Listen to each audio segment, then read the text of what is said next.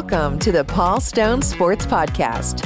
For over 30 years, Paul Stone has been seriously handicapping college football, college basketball, and PGA Tour golf. Over the past 5 seasons, spanning almost 600 releases, Paul has hit 55% against the spread in college football, gaining the respect of sports books and bettors throughout the world. He is monitored by highly respected the Sports Monitor of Oklahoma City. Paul has also won 2 major Las Vegas football handicapping contests and finished in the top 4 in 2 others. Each week, Paul will provide exclusive handicapping insights on the podcast. To receive Paul's exact picks each week, you can sign up for member-only access at Paulstonesports.org. Now, on to the show. Seems like we just started this gig, but here we are, episode 20, and some of you tell me you've been listening to each and every one of these, and for that, I am grateful, and I mean that authentically and genuinely. You've got other things to do, other interests to pursue. And I appreciate you spending 30 minutes or so each week when your schedule permits or you get the urge. So I really appreciate your listenership and supporting the Paul Stone Sports Podcast. So today I'm definitely going to try to throw some, as I always do, I'm going to try to throw some useful nuggets at you and some handicapping thoughts. And, of course, a complimentary selection in college football somewhere in the podcast. But this week's podcast is sort of going to be a parody of sorts, and hence the title of episode 20, Now You Tell Me. Is someone, myself, who appears on VSiN, other media outlets, and, I'm what some would call or might call a public handicapper, my selections are out there for the world to see. And part of that, something that, it comes with the territory, I understand that, is when you win, some people tell you you're the best thing since sliced bread. Man, you're the greatest, Paul. Gosh, you're just the best handicapper in the world. Can't believe it. You're so good. But when you lose, the naysayers, and oftentimes I understand they're simply fanboys who couldn't, handicap their way out of a paper bag, but they let you know about it. Man, they give you the business. They tell you how stupid you are. What were you thinking? And so forth and so on. And that's just your family. It gets worse from there. But there's always a common thread. Almost without fail, almost always, they pronounce their intellectual handicapping superiority after the fact. After the game's betting outcome has been decided. Damn. Now you tell me. I try to be transparent. It's very important to me. I try to be accessible. If a person looks very hard for my phone number, they're going to find it. And I'm going to answer the phone if I can. If they send me an email, I'm going to do my best to respond.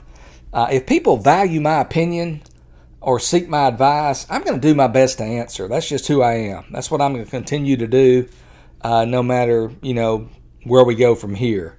If they post something on Twitter, they took their time to post it. So I'm going to take mine to answer. As more people know who I am, and I won't say value my opinion, but at least listen to it. It becomes a little more difficult. There's no question about it, But I will continue to respond to respectful inquiries, insights, and opinions. I love college football, and so do you. And I value that connection, that relationship, and I will continue to do so. But damn, don't text me when I put my tail on the line, like I did last week, and recommended Georgia Tech plus 3.5 over Pitt at home at Bobby Dodd there in Atlanta this past weekend, and things aren't going right. And they're going way wrong. And it's not even close. And as I like to say, I whiffed on that one. You don't have to text me or post something on the internet. I know they're getting their tails kicked. I know they're 28 down at the half. I know I look like a fool. You know, I have a television. I've got high-speed internet. It's very reliable. You don't need to shoot me an all-caps email or text proclaiming, you know, what a dumb blank you are, Stone. And to think some people value your opinion and think that you're an expert. Maybe I am, maybe I'm not. But, folks, let me tell you again and again and maybe even again. Winning is hard. Laying 11 to get back 10 has made many a man look foolish, including Paul Stone. I am not God. I have not walked on water. I have not parted the Red Sea. I think I'm a really good handicapper, in my humble opinion. You know, I've won multiple major college football handicapping contests in Las Vegas, finished in the top 4 and a couple of more. Hope to cash again this year, and if I don't, you know, finish high in a contest this year, I'll be extremely disappointed, no question about it.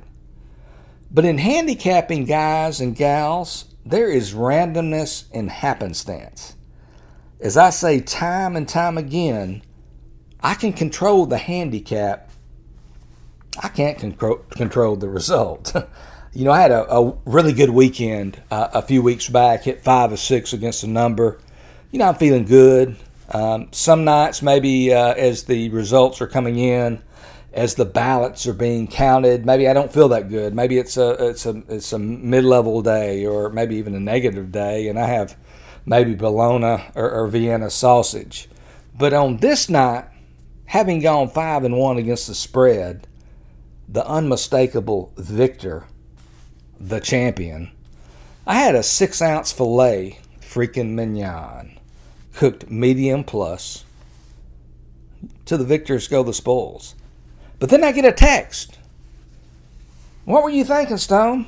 Why did you take Ball State over Wyoming? You know, sure, the Cardinals got blitzed in that cowboy town, Laramie, Wyoming. But, man, we had 5 other winners. We went 5-1. And I'm being challenged on my thought process on the lone loser. And I understand it, guys. I'm not one to cry over spilt milk, you know. My wife, Abby, she watches me as I go through a football season, and she knows I don't really, things don't weigh heavy on me. I don't really take too much into account. You know, I'm not saying I'm inhuman. You know, things do affect me maybe a little bit, but I don't spend a whole lot of time worried about it. But, man, I almost spit out my Béarnaise when this person was asking me about why I took Ball State over Wyoming. We went 5-1. You're going to miss some. You're going to whiff some. You're going to look foolish some. That's the name of the game. But, folks, let me tell you, and please, please take note. Winning ain't easy, brother. Winning is hard. Walking to the window with 11, hoping to get back 21 is risky business. It's almost a pipe dream. When games are being played each Saturday, I can tell you, I've got one eye on the big screen, on the television. I've got the other on my sheet as I make numbers on next week's games. You always got to stay one step ahead of the book and everybody else for that matter. That's how I work. The wolf's always at the door. You always see his silhouette. That's just the way it is. You know, say it with me if you will. Winning is hard. And I think sports betting sometimes in many ways brings out the worst in human behavior and human emotion. You know, you got frustration, blame, helplessness, emptiness, anger. You know, but it really shouldn't be that way. That's not the way you become a winning handicapper. You got to be level. And I've talked about this before, and I'm kind of singing the same old song. But if you're trying to win, you know, you got to understand what this business is all about. You know, winning again is hard. The difference, and you have to think about this and really let it marinate and really think about it, really let it set in. The difference between Paul Stone and a woman or a man for that matter who walks into the back of the Westgate, the sports book there in Las Vegas, just off the strip, just east of the strip, that person, if they start flipping a bright, shiny 50-cent piece and they flip it 300 times, the difference between them over a large sample size, they're 50% heads or 50% tails between them and myself is only 5%. They're going to hit 50% on a two-sided coin over a large sample size, and I'm going to work tirelessly many, many hours a day to try to get to 55%, maybe 56% in a good year. Some will tell you something different.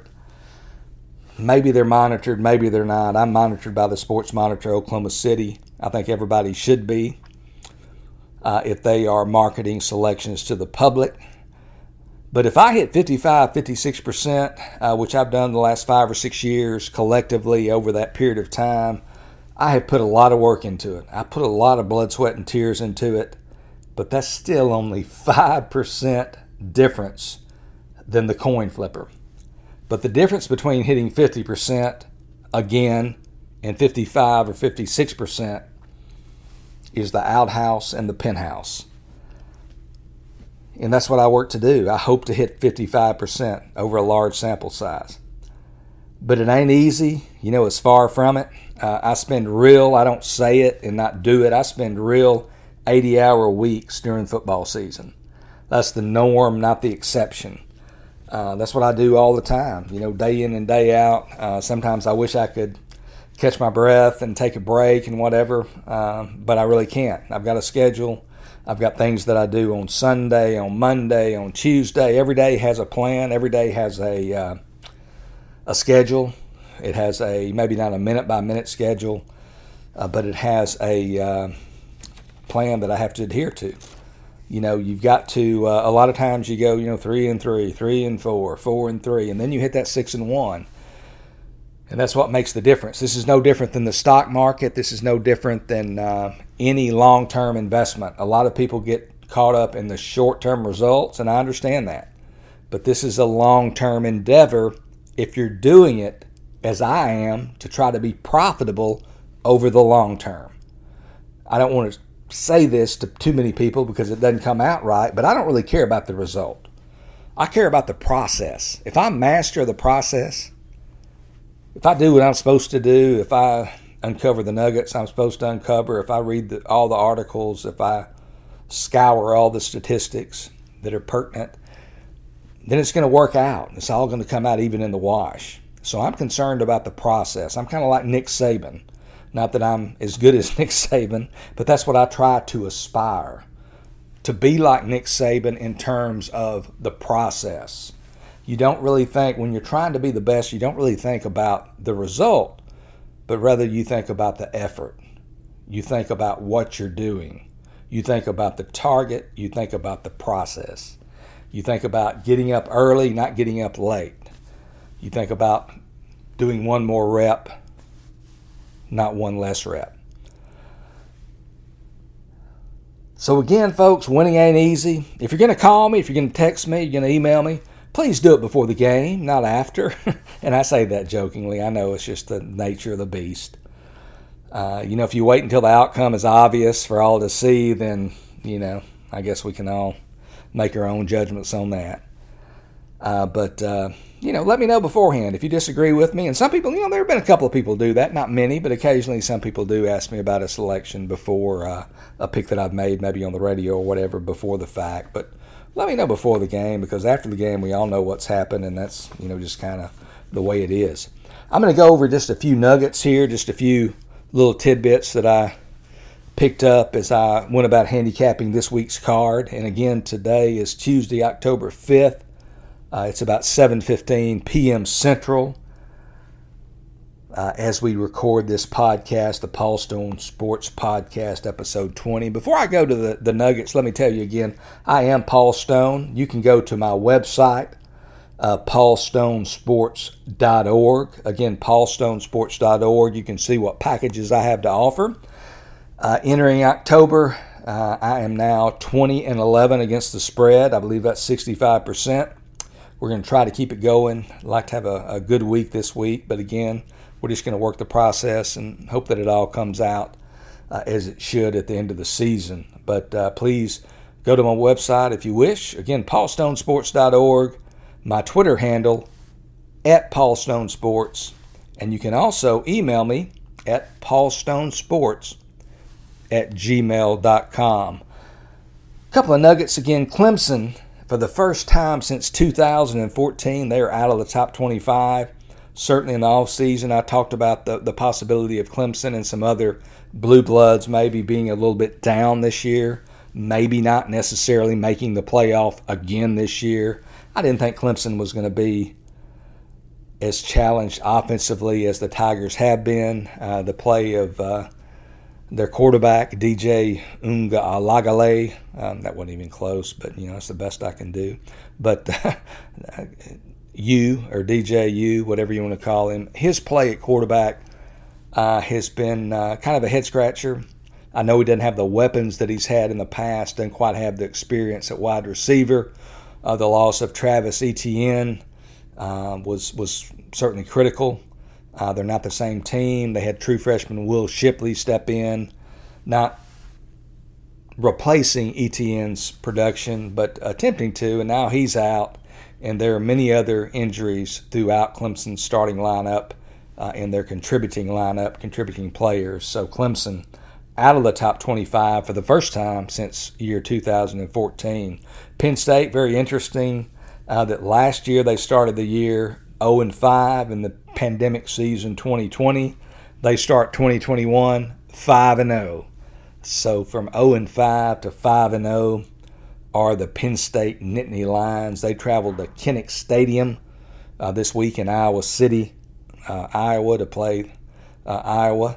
Iowa currently laying 2.5 over Penn State. Going to be one of the big games on the card this weekend, the card on Saturday, October 9th. And again, I'm not trying to, you know, I'm just trying to issue opinions. Again, I'm wrong all the time. I could be wrong again. I don't think either one of these teams is playoff worthy.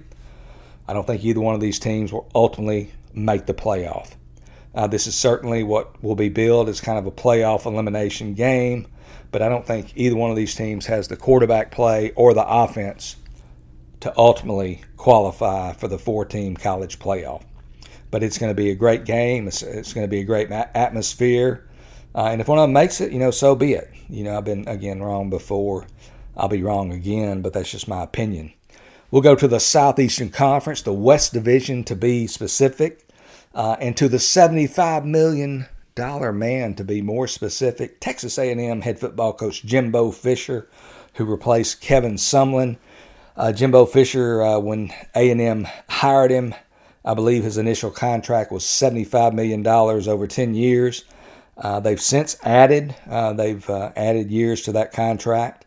Probably, you know, the money's even greater now than it was initially. But through 41 games, Jimbo Fisher, after last weekend's loss there at Kyle Field to Mississippi State, Jimbo Fisher 29-12. They ran off Kevin Sumlin to hire Jimbo. Jimbo 29-12 through 41 games. Kevin Sumlin through 41 games was 30-11. So Kevin Sumlin, one game better than Jimbo through 41 games. Kevin Sumlin was 30-11. Jimbo Fisher now 29-12. Looking at a game in the Conference USA to be staged in Bowling Green, Kentucky this weekend. Kind of interesting in my mind. You got Texas San Antonio, which is undefeated at 5-0. Four of those opponents have been FBS opponents, so they are 4-0 against FBS opponents, 5-0 overall. They travel to Bowling Green to play the Western Kentucky Hilltoppers, who are throwing the ball all over the yard with a contingent of transfers from Houston Baptist University, including quarterback Bailey Zappi. Western Kentucky only 1-3 on the season versus 5-0 Texas San Antonio. Western Kentucky's one victory was over an FCS team, so they're actually 0-3 against FBS opponents, and it's certainly been a challenging FBS schedule. They have, the last 2 weeks, they played two Big Ten teams. They hosted Indiana a couple of weeks ago, and then they traveled to East Lansing to play Michigan State this past weekend. But Texas San Antonio 4-0 against FBS opponents. Western Kentucky 0-3 against FBS opponents. And Western Kentucky favored by 3.5 over the Roadrunners. So Western Kentucky, again, winless against FBS opponents. facing a team that's undefeated against FBS opponents in the month of October, and the winless team against FBS teams, Western Kentucky, favored by 3.5. You look at UTEP, Texas El Paso, also that same conference, Conference USA. They are 4-1 on the year. Might make a bowl game this year. They're in good position. I would say if given one choice, will they make a bowl game? Will they fail to make a bowl game? I'm going to say the Miners do indeed qualify for a bowl game in the 2021 season. They have lost several in a row, but the last time that Texas El Paso won a bowl game was way back in 1967. So over 50 years since UTEP has won a bowl game, and it's going to be very interesting to see if they do indeed qualify, first of all, for a bowl game, and then win the bowl game, snapping a 54-year streak of not having won a bowl game. Now for your complimentary selection to wrap things up today on Tuesday, October 5th, episode 20 of the Paul Stone Sports Podcast, Now You Tell Me. We're going to go to a game that's going to be played in Pullman, Washington. Going to start, I believe, on Saturday at 1 p.m. Pacific. Oregon State, the Beavers, going into Pullman to face Washington State in a Pac-12 game scheduled again to kick off at 1 p.m. Pacific. This Oregon State team, both teams actually off of victories. Oregon State last week beat Washington, and then Washington State defeated Cal. So both teams off of victory. You look at Oregon State since the start of the 2019 season under former Oregon State quarterback Jonathan Smith, now Oregon State head coach Jonathan Smith. Since the start of 2019, Oregon State 16-7 against the spread.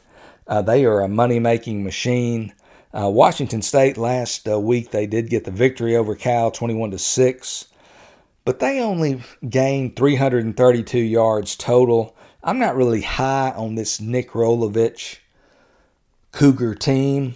I think Oregon State, even though they've made a lot of their hay the last few years as the underdog, and now they're being cast in the role of favorite. I like this Oregon State team. I think Oregon State's going to go into Pullman and get the victory. You could get 3 a little bit earlier in the week. Today as we speak, it's universally 3.5. But I still recommend Oregon State. I think Oregon State goes into Pullman, Washington, takes care of Washington State by 6 or more points. Take Oregon State, lay the 3.5 over Washington State Saturday in Pullman. Well, I appreciate you guys again joining me and humoring me this week. Just kind of, a parody, this kind of poking fun at the way this thing works, and you kind of understand the way it goes. Social media is a entity and an animal of its own, and we certainly recognize that. I'm going to try to treat people the same, whether I'm communicating with them on social media or whether I'm communicating with them face to face. That's just my style. That's my demeanor. That's the way. I'm going to do things, but I know that's not. Not everybody's creed, and I'm not, again, I've got other things to do, so I don't bask in it too much, but it's just kind of funny. If you're going to give me a call, if you don't like one of my picks, if you think I'm on the wrong side, again, call me before the game. Don't call me after the game when the result has been decided. You guys have a great week. College football is the greatest sport in the world. It was yesterday. It will be today, and it will be tomorrow. And you guys have a great week. And again, I am Paul Stone signing off on episode 20 of the Paul Stone Sports Podcast.